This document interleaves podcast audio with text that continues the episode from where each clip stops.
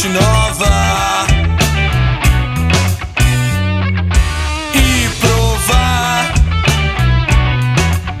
sem me arriscar.